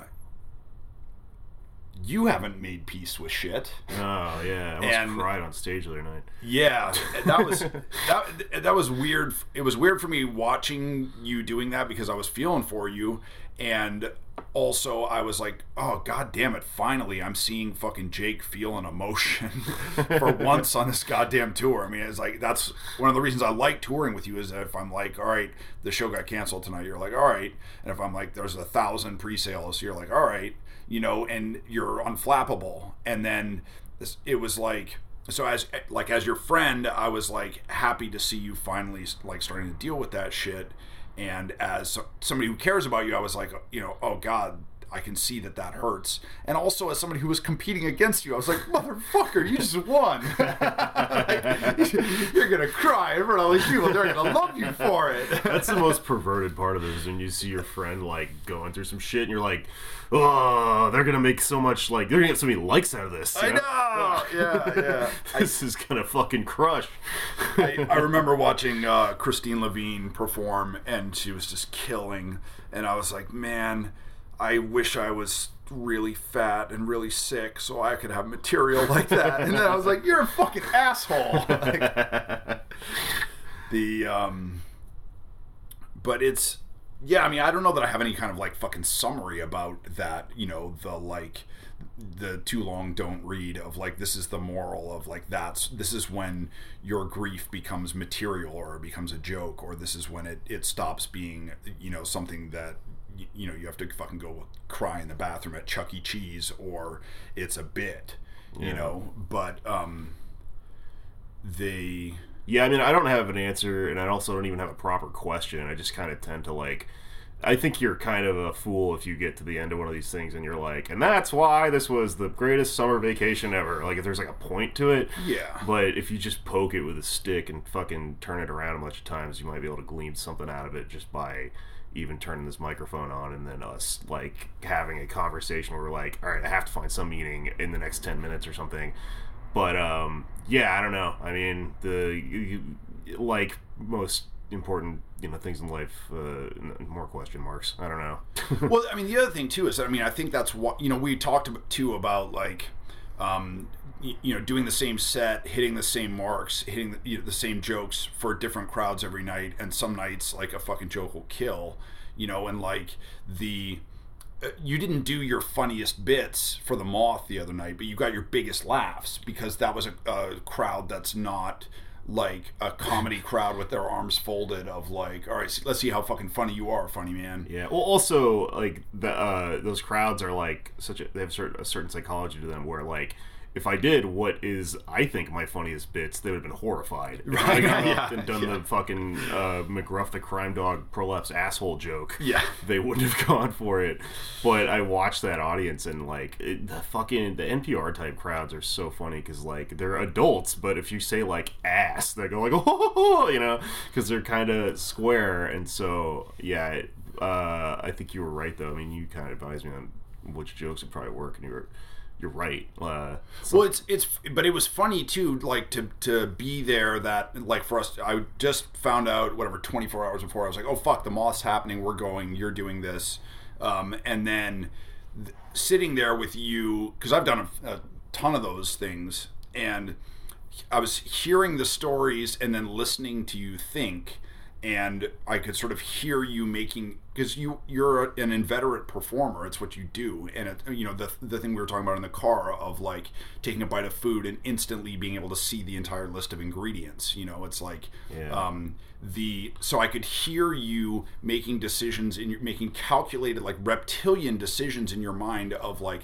this is going to work, this isn't going to work, the percentage of this pro- working, the probability of this working, and but then you went up there and with these you know sort of like statistical analysis of how do I beat this this Rubik's cube, um, but then you felt a thing. Yeah. and you know so it, it it's like you know and that's the that's the point where it becomes real you know where it like um digital reverb it's an algorithm but at a certain point it stops being zeros and ones and it's just a sound and it, it, Well, it evokes an emotion when you play a song, you're using chords that you sat and learned and trained your hand to turn into the claw that makes a fucking C chord or whatever. And so you were using you're you're filling a structured thing with the you know weird ether like uh, crazy personal you know un un uh, quantifiable thing and so you're making like a mishmash of those two things. And for me that's like i that's how i know how to write a story or whatever especially with that audience especially with the moth because it was like well i already have the skills to speak publicly even though this isn't exactly stand up or whatever. Like yeah i was like kind of trying to figure out how to crunch how to build like a fucking container to fill with what i was going to talk about. Um so it's weird because it's not entirely synthetic and it's not entirely completely you know just fucking uh, uh, pure or whatever. But that's also like what creativity kind of is you know?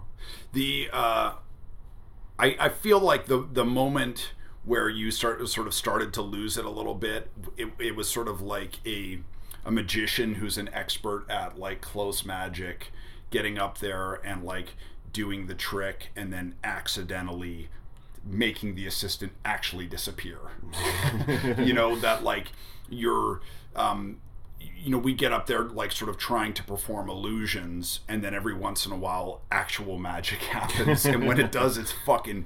I mean, it's a thrill. It's definitely, but it's also unnerving. You know, I mean, it's like we, we are gambling addicts. Yeah. You know, and that's why we keep coming back to performing is because ev you can fucking do the same thing every single night, and every single night you get a fucking different result. Um, and and that's why it's interesting.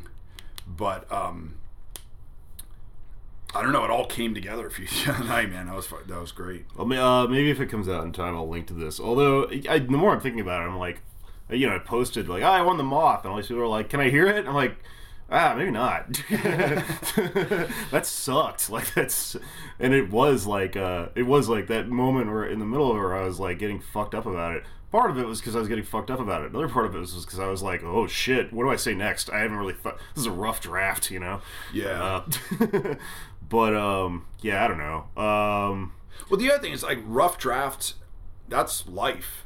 Like you don't, you know, your first day on the job, you don't fucking get to have six first days on the job to perfect the ultimate first day on the job. Like you just have to fucking learn how to cook the hamburgers on the fly or whatever. And like, Yeah, material also sucks when it's like you know every beat in the fucking joke. Yeah. because then you're not living in it anymore. Yeah. um, I mean, if you're like a super fucking like uh, technical writer comedian, I guess it's like cool. It makes sense. But for me, like as soon as I as soon as I perfected a bit, I now it's not funny anymore. Like it has to be almost fucking done. Otherwise, I feel like a robot, and if I feel like a robot, then I sound like a robot. Yeah. But, um, Wait, I mean, if you think about it, um, like preparing a fine meal for somebody and taxidermy are very similar and also radically different. you know, if like if you were expecting roast beef and I brought out a taxidermied raccoon, well, you you'd probably be delighted. but, I would think it was pretty cool. Uh, I'd probably put it next to that guitar you tried to sell me. Uh, for anyone listening, that Mishka tried to sell me a guitar that is, is still trying to sell you. it's got the uh, it it's got like like granite sort of finish on it of like a kitchen countertop, and then someone apparently it was a great guitar, but someone who owned it before you uh, you carved Dimebag Darrell into the side of it with his own tiny guitar shredding a guitar on the guitar. So it's like when you see a truck with the mural of the truck on the back of the truck. There's just a little guy playing a guitar playing- on the guitar. He's playing heavy meta. oh god. Tour's over. Tour's fucking over. Yeah. Tour is canceled. Ugh. Uh, so I, I'm sorry for that. Like sometimes it just feels like farting in an elevator. like, uh, No, no, it's the only thing that makes me laugh anymore. the, the worst jokes. Uh, Mr. BMW and all that shit. um, well, I uh, I guess we should probably play this song. I'll uh, I'll ask you in the fashion of Jerry Springer if you have any final thoughts. I mean, no. I just I, I want to go to bed. I've got to get up early. yeah, The um, this has been a good one though. yeah, You know, for sure, man. Um, I from this tour, I feel like I definitely am gonna be on the road a bunch after this. So, you know, until we meet again, I suppose. yeah, it's it's weird. I mean, we are talking today about the like how to be uh, uh, a songwriter or performer or whatever. Like part of what you learn is like returning emails or how to fucking market yourself or all that shit. And like the uh I, I have a weird bittersweet thing about it because I feel like I learned so much more about storytelling, writing jokes, performing, uh, managing your mental illness on the road, uh, like from you being on this trip. And I feel like I gave you the like, um, how to. I, I'm the like paperclip guy in the Microsoft Word. Where I was like, Clippy. yeah, here's how, here's how to fucking get a guarantee for a show or whatever. Yeah. But that shit's integral, you know. Oh yeah, absolutely. I mean, I've been doing this for a long time, and I'm like, yeah, no, I don't have a good solid like program in my head for that. I still have the disease of a, a fucking self-conscious comedian, where someone's like, "How much money do you need for this?" And I'm like, "Ah, whatever you can spare." And it's, that's not how you fucking do this, you know? Yeah, yeah. Bill's got to get paid. Yeah. All right, should I fucking play us out? Yeah, Clippy, Clippy, uh, right clicking on Clippy, the bearded fucking uh, office assistant, and going, "Play me a song so we can we can end this podcast." Uh, I'm gonna do one of these poppers while this happens. there's a capstone. the uh, what you call that a popper? I'm not gonna do a hard one because I still have to operate to- this computer. The, Just wanted a um, nice little buzz. the uh, what is this song called? Uh, you are the song. Cool.